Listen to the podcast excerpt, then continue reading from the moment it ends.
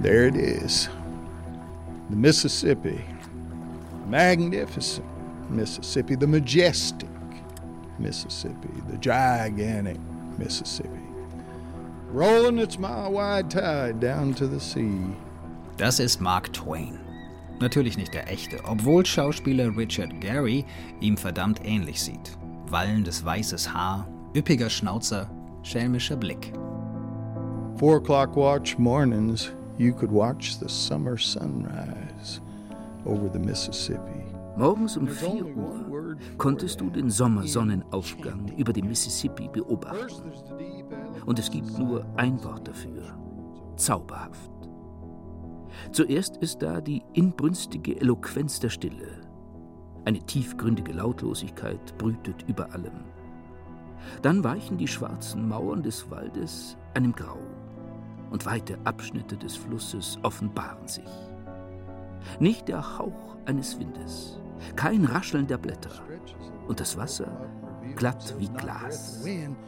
Geisterhaft kräuselt sich weißer Nebel. Wer das beobachtet, hat etwas gesehen, an das es sich zu erinnern lohnt.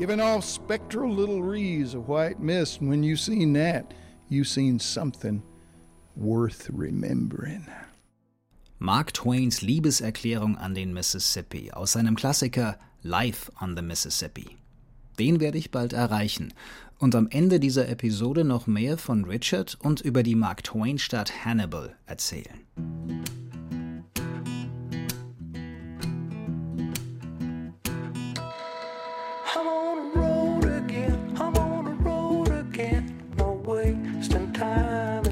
Ich bin Dirk Rohrbach. Willkommen zu 50 States, eine Entdeckungsreise durch Amerika.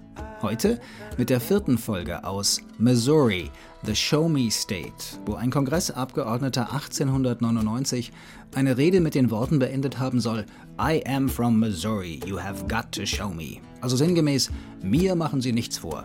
Und so sehen sich die Bewohner offenbar noch immer, konservativ und alles andere als leichtgläubig.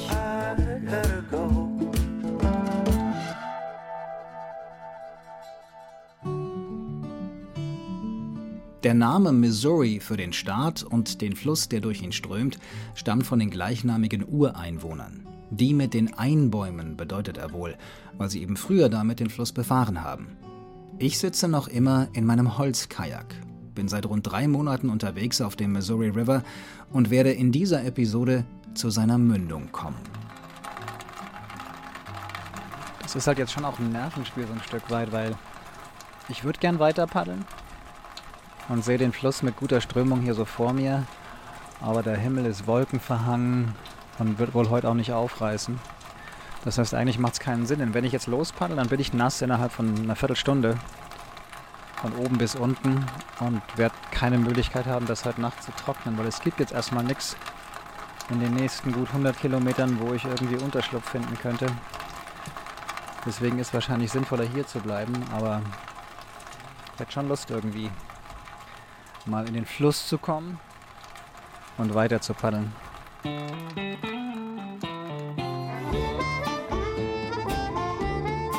Stattdessen bleibe ich noch einen Tag in St. Joseph, ganz im Nordwesten von Missouri, where the Pony Express started and Jesse James ended. Der Bandit wurde hier 1882 hinterrücks erschossen und schon 1860 die legendäre Postreiterroute hier gestartet.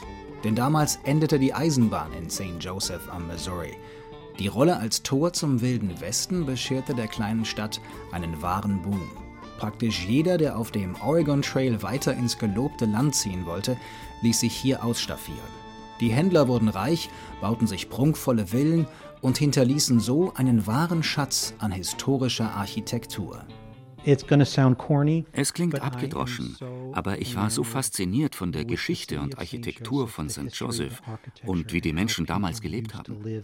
Und irgendwie This, ist das in mein my Versuch, eine längst vergangene Ära zurückzubringen. To try and put back a bygone era. Jim Polone ist das. Eigentlich Opernsänger aus New York, der mal der nächste Pavarotti hätte werden sollen, wie er mir erzählt. Jetzt betreibt er gemeinsam mit seinem Partner das angesagteste Restaurant der Stadt und tapeziert in seiner freien Zeit die Herrenhäuser von St. Joseph. Jim arbeitet gerade in einer der vielen viktorianischen Villen, die in den letzten Jahren zunehmend restauriert werden. Die teure Tapete kommt von einer Firma aus Kalifornien. Die Rollen zerschneidet er, um daraus neue, eigene Muster zu kreieren. All of the elements of the wallpaper that you see alle Elemente stammen von bestehenden Tapeten, die sie entdeckt und nachgedruckt haben. Und die meisten schauen in den Katalog und kopieren das, was sie da sehen. Ich weigere mich, das zu tun. Ich will, dass meine Räume eines Tages fotografiert werden und andere sie dann kopieren. I want my rooms to one day be photographed and used for people to copy. Tapezieren als Kunstform. Jim komponiert mit Farben, Formen und Mustern. Seine Begeisterung und Leidenschaft sind ansteckend.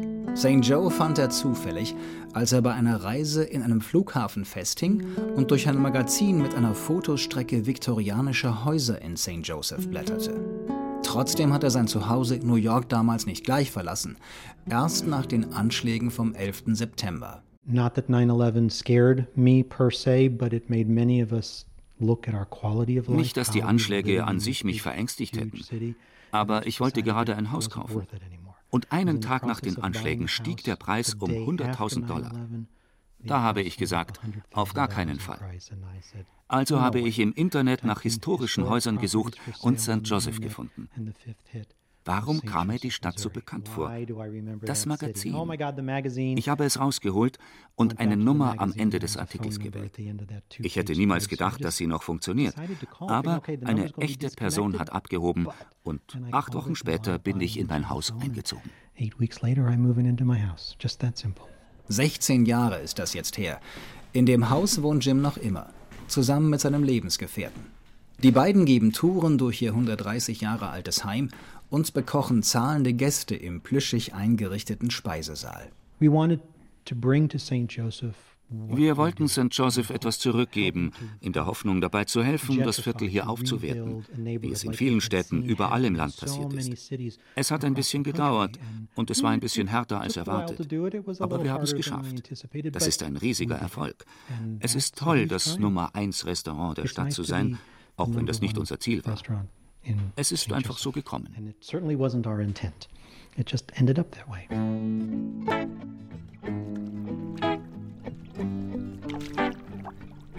Die Sonne ist zurück und mit ihr schwüle Hitze. Auch wenn das Hochwasser der letzten Tage sinkt, treibt mich die Strömung an. Mehr als 10 Stundenkilometer im Schnitt. Das wäre vor der Kanalisierung des unteren Missouri im 20. Jahrhundert unter normalen Verhältnissen undenkbar gewesen. Der Fluss war flach, meanderte, verzweigte sich, sein Bett nicht selten kilometerbreit. Navigation war schwierig und gefährlich. Viele Schaufelraddampfer und Lastenkähne strandeten auf Sandbänken und Untiefen. Gefürchtete Snags, überspülte Baumstümpfe rissen Lecks in den Bootsrumpf und die Schiffe sanken innerhalb kürzester Zeit.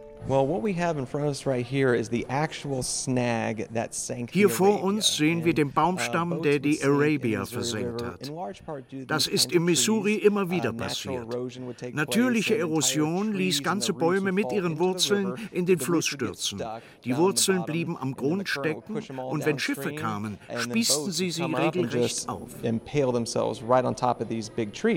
Matt Hawley ist das. Seiner Familie gehört das Arabia Steamboat Museum in Kansas City, der nächste Halt auf meiner Reise. Die Arabia sank 1856 im Missouri. Schuld war also der Ahornbaum, vor dem wir gerade stehen. Vor 30 Jahren hat Matts Vater das Schiff mit ein paar Freunden ausgegraben. Und zwar in einem Feld. Denn der Fluss hatte sein Bett inzwischen geändert. They heard the story of the Arabia, a boat that sank in 1856. Sie hatten die Geschichte der Arabia gehört, die über 200 Tonnen Güter für die Läden an der Grenze transportierte. Kleider, Nahrungsmittel, Baustoffe, Medizin, alles, was man brauchte, um einen Winter zu überleben. Und das Schiff sank unglaublich schnell. Zum Glück kam niemand an Bord ums Leben aber die gesamte Ladung war verloren. Im Winter 1988 haben sie mit den Ausgrabungen begonnen und den Schatz geborgen, den man jetzt hier im Museum finden kann. We uncovered a treasure that now resides here in this museum and something we share with the world. Millionen von Einzelteilen mögen es sein, akribisch arrangiert hinter Glasvitrinen und Schaufenstern. 4000 Schuhe, 30.000 Knöpfe und mehr als drei Millionen Glasperlen, mit denen früher gehandelt wurde. Und dann zeigt mir Jerry, der das Schiff gemeinsam mit Matts Vater ausgegraben hat, einen ganz besonderen Stift. This pencil right here. You recognize that? Uh, Kennst du den Namen? Du kennst die Firma wahrscheinlich. Oh ja. You probably know the company. Oh Huh? ja, I do. I didn't realize it was from Germany. I Mir war nicht bewusst, dass sie one aus day. Deutschland ist. Uh, Eines Tages hatte ich eine Tour gegeben, bei der eine Frau sagte, Faber, ich arbeite für die in Berlin. company? She said, I come from Berlin. I got a packet from her about three months later. And this Sie hat mir dann ein Paket mit uh, Informationen geschickt. 1828. Diesen Stift fertigen sie seit 1828 bis heute. They make a lot of other stuff today, but they still made that pencil. Jerry hat auch die meisten der Lebensmittel probiert, die an Bord waren.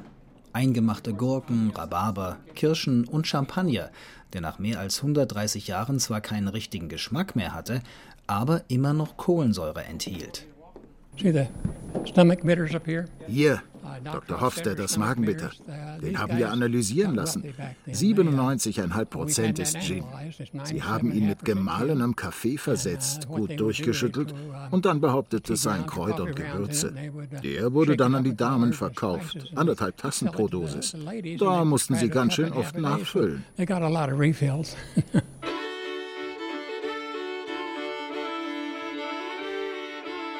Wie viele Schiffe im 19. Jahrhundert im Missouri sanken, weiß niemand so genau. Aber es waren mit Sicherheit mehrere hundert. Sie aufzuspüren, ist gar nicht so einfach. You spend most of the time in the library researching and learning about these boats. So you Du verbringst viel Zeit in der Bücherei, forschst nach. Hinweisen und musst dann alle diese Informationen irgendwie with 400 barrels zusammensetzen. Bei der Arabia war es einfach, weil sie zwischen Kansas City und Parkville gesunken war. Die Zeitungen damals berichteten davon. Viele Leute kannten die Geschichte. Und als wir das Feld ausgemacht hatten, von dem wir glaubten, dass sie dort liegt, dauerte es keine drei Stunden, bis Dad das Signal von den Kesseln empfangen hat. It picks up the boilers, and that's how we know where the ship actually is. Matts Vater hat das Schiff mit einem Magnetometer aufgespürt, mit dem man Magnetfelder zum Beispiel von Metall messen kann. Dabei waren er und seine Partner weder Archäologen noch hatten sie Erfahrung mit Ausgrabungen. Matts Familie betrieb ursprünglich eine kleine Firma für Heizungs- und Klimatechnik. Nach dem Fund aber sattelten sie um und gründeten ihr privates Museum. Die meisten Wracks liegen längst nicht mehr im Fluss, der seinen Lauf seit dem 19. Jahrhundert radikal verändert hat und schließlich vom Army Corps of Engineers in sein heutiges Bett gepfercht wurde. Mit Testbohrungen kann man die genaue Position des Schiffes bestimmen, bevor es ans Graben geht. Die Arabia lag in über 10 Meter Tiefe. Das Holz des Schiffes war weitgehend verrottet, aber die gesamte Ladung hatte die Jahrzehnte nahezu unversehrt überstanden. Mit Gegenständen aus Weichmetall arbeiten wir am liebsten. Also Kupfer, Zinn und Messing. Die rosten nicht. Sie beschlagen, werden matt, so wie diese Kupferschale. Claire Peterson ist Preservationist, bereinigt und konserviert also die vielen Fundstücke in einem offenen Labor im Museum vor den Augen der Besucher. Eine wahre Sisyphus-Arbeit. Die Schale, die Claire mir zeigt, glänzt schon zur Hälfte in betörendem Kupfer. Acht Stunden hat das gedauert. We use a very high-tech tool here, a pencil eraser. uh, we don't use this exact pencil Wir nutzen ein echtes Hightech-Werkzeug. Einen Radiergummi. And so I've got a Dremel here. It just has a simple pace- pencil eraser on the end. Den montieren wir auf einen Dremel und gehen damit immer wieder rauf und runter, bis die schöne satte. Farbe wieder durchkommt. We go back and forth and back and forth across that surface until we see that beautiful rich color come through. 10 bis 15 Jahre wird es wohl mindestens noch dauern, bis alle Fundstücke konserviert sind. Und dann wartet schon das nächste Schiff. Denn Matts Familie hat vor einem Jahr die Malta gefunden. Ein Schaufelraddampfer, der 1841 im Missouri sank, an einer Stelle flussabwärts, an der ich bald vorbeipaddeln werde. There are faster ways to retire. Es gibt schnellere Wege, um reich zu werden, als Dampfschiffe auszubuddeln. Wir hatten Schulden in Höhe von anderthalb Millionen, als das Museum eröffnete. Aber uns war klar, dass diese Geschichte erzählt werden musste. Es gibt nicht vieles, das besser ist als ein Fremder, der mit Tränen in den Augen zu dir kommt und sagt, danke, dass ihr das bewahrt.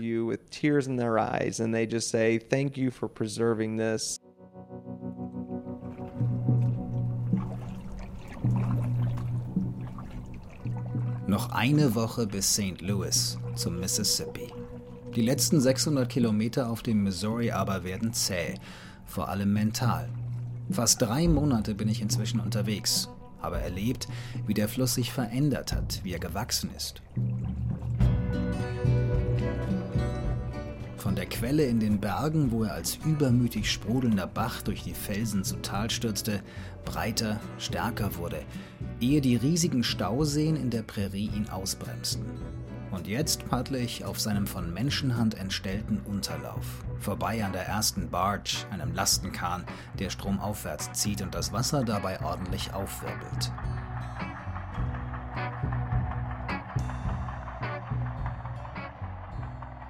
Ich passiere steile Felsklippen an seinem Ufer, kleine Siedlungen. Herman, gegründet von deutschen Aussiedlern im 19. Jahrhundert. Das Missouri Rhineland nennen sie die Region, weil es hier tatsächlich so hügelig grün aussieht und weil sie hier Wein anbauen wie am Rhein. Und ich hadere. Noch immer bin ich nicht im Fluss. Das liegt auch am Hochwasser, das mich jeden Abend zu einer Bootsrampe zwingt, auf der ich mein Kajak voll beladen aus dem Wasser ziehe und mein Zelt meist direkt daneben aufschlagen muss. Lagerfeuerromantik geht anders. Der Missouri bedeutet mir eine Menge. Er war einer der ersten Highways durch Amerika. Er hat viele dieser Städtchen gebaut. Er ist eine großartige kleine Flucht. Lance Strohackers Augen strahlen, wenn er so schwärmt. Dann sticht es mir regelrecht ins Herz, weil ich das Gefühl habe, ich enttäusche ihn und die ganzen anderen Flussratten. Ich bin in New Haven, einem Städtchen mit 2000 Einwohnern und einer kleinen Künstlergemeinde, zu der auch Lance und sein Geschäftspartner Gary gehören. Die beiden sind Glasbläser und haben ein Studio mit Galerie im historischen Viertel hinterm Deich. New Haven wirkt adrett. Das war aber nicht immer so. Vor ein paar Jahren noch war der Ort eine Geisterstadt. When you have mom and pop businesses in the old town and big box stores open up wie in so vielen Orten mit einer Altstadt und kleinen Läden ging es den Bach runter, als die großen Discounter kamen. Hier war man aber schlau genug zu erkennen, dass ein Künstlerviertel nicht gegen Walmart konkurrieren muss, sondern ganz allein funktionieren kann. Das war für uns natürlich toll, als wir 2008 hier eröffnet haben. It was 2008 when we opened up. Ah, the reality of small town life. Ein Güterzug. Die Bahnlinie führt mitten durch den Ort. Gary und Lance sind selbst Missouri-Kajaker. Deshalb muss jeder Paddler hier halten und darf eine Glaskugel blasen. Auch ich. Die Glaskugeln werden anschließend aufgehängt und die Paddler müssen dann noch auf der Wand darunter unterschreiben. We want New Haven to be known as a paddling friendly town and we want them to know that wir wollen, dass New Haven als paddlerfreundliche Stadt in Erinnerung bleibt. Wir würden unser letztes Hemd für Sie geben. Wir spendieren Pizza, ein kaltes Bier. Wir tun alles dafür, damit Sie sich bei uns wohlfühlen.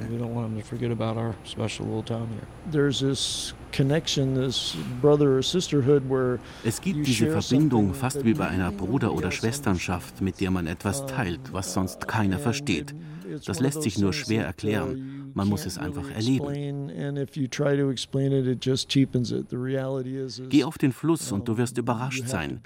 Was wie ein großes, gefährliches Ding anmutet, ist in Wirklichkeit etwas Freundliches, das dieses Land erst ermöglicht hat. Wir lieben es.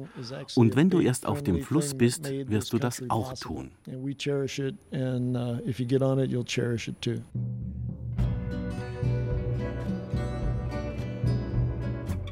Wenn es nur so einfach wäre. Meine Schuldgefühle werden nach solchen Aussagen natürlich nicht gerade kleiner. Ich fühle mich wie ein Versager, auch wenn ich schon fast 4000 Kilometer auf dem Missouri gepaddelt bin. Ich wollte bei dieser Reise alles richtig machen, von Anfang an. Schließlich ist das ja nicht meine erste. Ich weiß, wie sowas geht, dachte ich. Und in den letzten Wochen musste ich immer wieder erkennen, dass ich gar nichts weiß. Der Fluss bestimmt, wo es wann hingeht. Aber statt das zu akzeptieren und die Kontrolle abzugeben, loszulassen, versuche ich die Zügel weiterhin krampfhaft festzuhalten.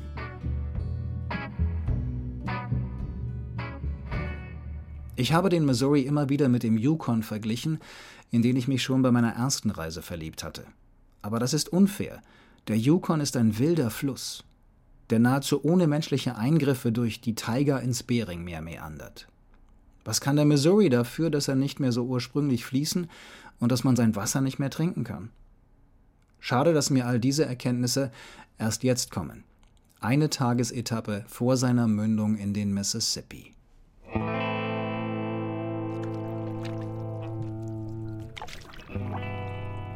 Die erreiche ich am nächsten Tag. Die weißen Meilmarker an den Uferbäumen entlang des Missouri zählen die Meilen runter. Erst fünf, dann drei. Noch immer keine Spur vom Mississippi. Zwei Meilen, noch eine, und dann endlich sehe ich die Mündung. Unspektakulär öffnet sich der Missouri und sein Wasser vermischt sich fast unmerklich mit dem ebenso braunen Mississippi. You don't know much about me. Without you, read a book by the name of The Adventures of Tom Sawyer. That book was made by Mr. Mark Twain, and he told the truth, mainly. Zurück bei Richard Gary, der nicht nur klingt und aussieht wie Mark Twain, sondern bei seinen Bühnenshows auch in die Rollen von Twains Protagonisten schlüpft. Und so klingt sein Huck Finn-Dialekt ziemlich authentisch. Die Rolle seines Lebens fand er an der Uni, wo er Schauspiel unterrichtete. Später zog Richard dann hier nach Hannibal an den Mississippi, wo Samuel Clemens alias Mark Twain aufgewachsen ist. I love the Mississippi. I mean, it's different every single day of the year. Ich liebe den Mississippi. Er ist wirklich jeden Tag anders. Du weißt nie, welche Farbe er hat. Das hängt von den Luftbedingungen ab, von der Bewölkung, ob er Hochwasser hat oder eine Dürreperiode vorherrscht. Also, whether it's flooding or whether it's drought time or whatever. And so, to me, Für mich ist er eine Schönheit, einfach überwältigend. Und ich feiere ihn in meinen Shows. Ich muss nur Sam Clements zitieren, der zweifellos in ihn verliebt war, bis zu seinem Tod. No doubt in my mind, he was in love with the Mississippi until his dying day. Als Kapitän pendelte Sam Clemens bis zum Ausbruch des Bürgerkriegs zwischen St. Louis und New Orleans. Die Strecke, auf der ich endlich in den Fluss kommen werde.